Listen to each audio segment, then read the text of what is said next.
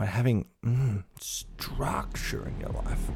It doesn't matter how long I spend on something, I feel like I'm not productive and I don't feel good. I promise you, it is the path to all the things that you want.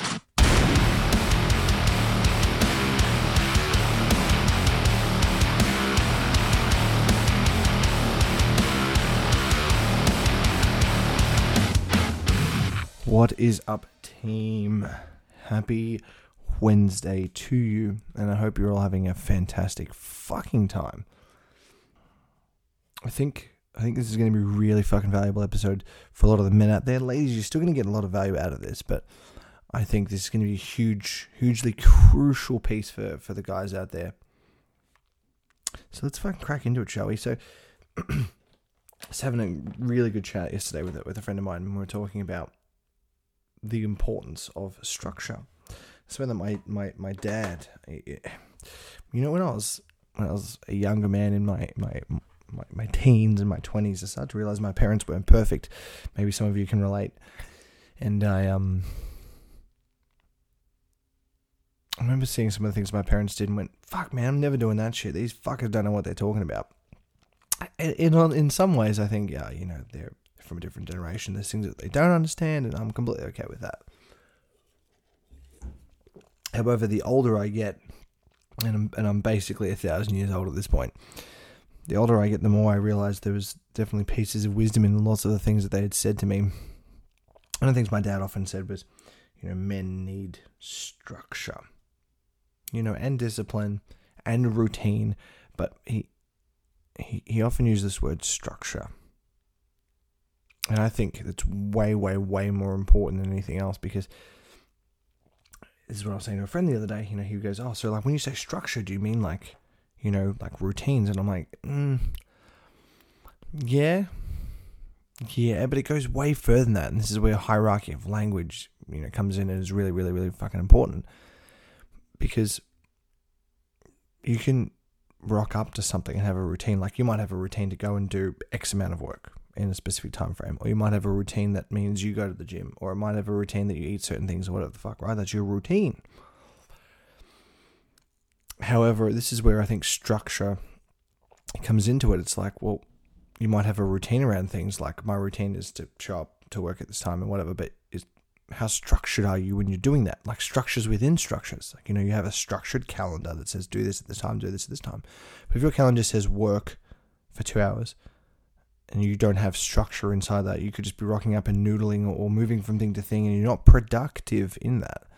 Whereas if you rock up and you have a structured set of things to do, okay, well now we're gonna fucking get somewhere. If I rock up to the gym and I just don't just have a routine, but I have structure within that, you know, gym plan, within that gym session Right? Not just the structure of the routine of I go to gym, but the structure of when I rock up to the gym, I do these things in this specific order and I lift these weights. You know what I mean? When you do that, that's when you start to fucking actually get a lot more gains in the gym. You're not just rocking up and again noodling around.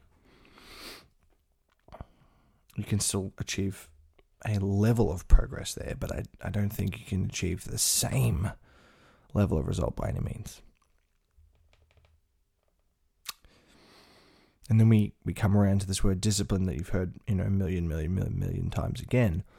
And I think that's where that comes in again. It's like you might have a structure or routine around things where it's like, oh, well, I eat, you know, healthy, right? Or I eat within these macros. Like, this is my breakdown of what I eat and how I consume food and rah, rah, rah, rah. This is my calories, whatever the fuck else, right? That's not only a routine. Now we're talking about structure within your eating, which is great. But then it's like, cool, you can have a structure around something. you can have a structure of I eat this and this and this. This is my breakdown. This is my macros. This is my calories. Whatever. How, here's how I track it. But if you don't actually then go and do that, if you just go and eat whatever the fuck you want, or you don't stick to that, well, it's like, well, now you, your discipline is you following that so that structure or that routine or whatever else, right? So see how once we start plugging in these words in the right way, we can start to make meaning. And this is why hierarchy of language is so important, understanding how to break words up and break words down. And this is why I'm not a big fan of the word toxic because it's such an umbrella term. It's like, well, what? What? It's people like, oh man, my workplace is so toxic, and it's like, why? What specifically? Oh well, oh, no one gets paid fairly. Okay, cool. So it's not it's not that specifically it's toxic, which means nothing. It's oh, it's people we get underpaid. It's like okay, cool. That's now you have a specific problem and a specific solution, versus oh, it's just toxic. It's like it's not fucking helpful. Oh, I was in a toxic relationship. Fucking you and a thousand other fucking people that I speak to. What specifically? Oh, the person just wasn't really able to communicate their emotions. Oh, okay. So you're in a, a relationship with someone who had poor emotional development, poor communication skills, perhaps. Or, oh, I was, in, I was in a toxic relationship. Or, how toxic? Oh, well, it was abusive. Okay, well, you're in an abusive relationship then, not a toxic relationship. Do you know what I mean? So these are the, these are the little pieces, and it's like, well, if you were in a toxic relationship, relationship is built by two people. So if it was toxic, what did you do to contribute to that? Where's your responsibility in there? All right, we've spoken about all these things in detail, but it's it's the same thing. It's this hierarchy of language using umbrella terms that don't actually describe anything and take us further away from the problem because we're just blaming these things. Oh, it's toxic, toxic. It doesn't fucking mean anything. It's it's it's so overused. People use it about you know, trauma. It's like, you know, we talk about Ted Bundy or, you know, these fucking psycho killer people who, you know, murdered thousands of people, what the fuck, hundreds of people. And if we were to go into the childhood, I'm sure we'd actually find what would be clinically, psychologically diagnosed, diagnosed as trauma. And then someone's like, oh, my mom was, wasn't sort of super available to me when I was a child, so now I have trauma. And it's like, who told you you had trauma? right? It's just this, again, this umbrella term that's no longer serving you. Similarly, you can use bigger words to more fully describe something or fully sink your teeth into something or, or, or give yourself more power, right? So if I say to someone, oh, I really like this person, right? Oh, it's like, oh, that's nice. He really likes this person. It's like, that's, that's good. If I say, oh, you know, I really love this person. Well, okay, well, now that's, see how that's completely, like another level completely. Similarly, if I say, I'm having a good day or I'm, I'm having a great day, I'm having a fucking exceptional day, right? Like using these these terms to give yourself more power as well. Like how are you using language? Are you using language in a way that's not serving you? Are you using language in a way that is serving you? Similarly, we come back to the structure thing. Having mm, structure in your life, I think, is one of the most important things, especially as a guy, man. Fucking, if I just rock up and I'm in chaos and I'm noodling around, it doesn't matter how long I spend on something, I feel like I'm not productive and I don't feel good after it. All right, if I have a boring day, right, where there's not much going on, it's a relatively cruisy, relatively easy day, I don't necessarily walk away from that day feeling happy or feeling good or feeling fulfilled in any capacity versus if I have a really hard, difficult day, you know, and it's really stressful and there's lots going on and I, am under the pump and you know, there's no time to fucking rest. I can often walk away from those days feeling really good and fulfilled and like, you know what, today was difficult, but I fucking smashed it out of the park. And that often comes down to how much structure I was able to actually have in that day, or how disciplined I was, or, or what what I had to do, and, and the person that I had to be, the things that I had to do to achieve that result. Versus if it's a crazy day, you rock up, you you clock out, like it's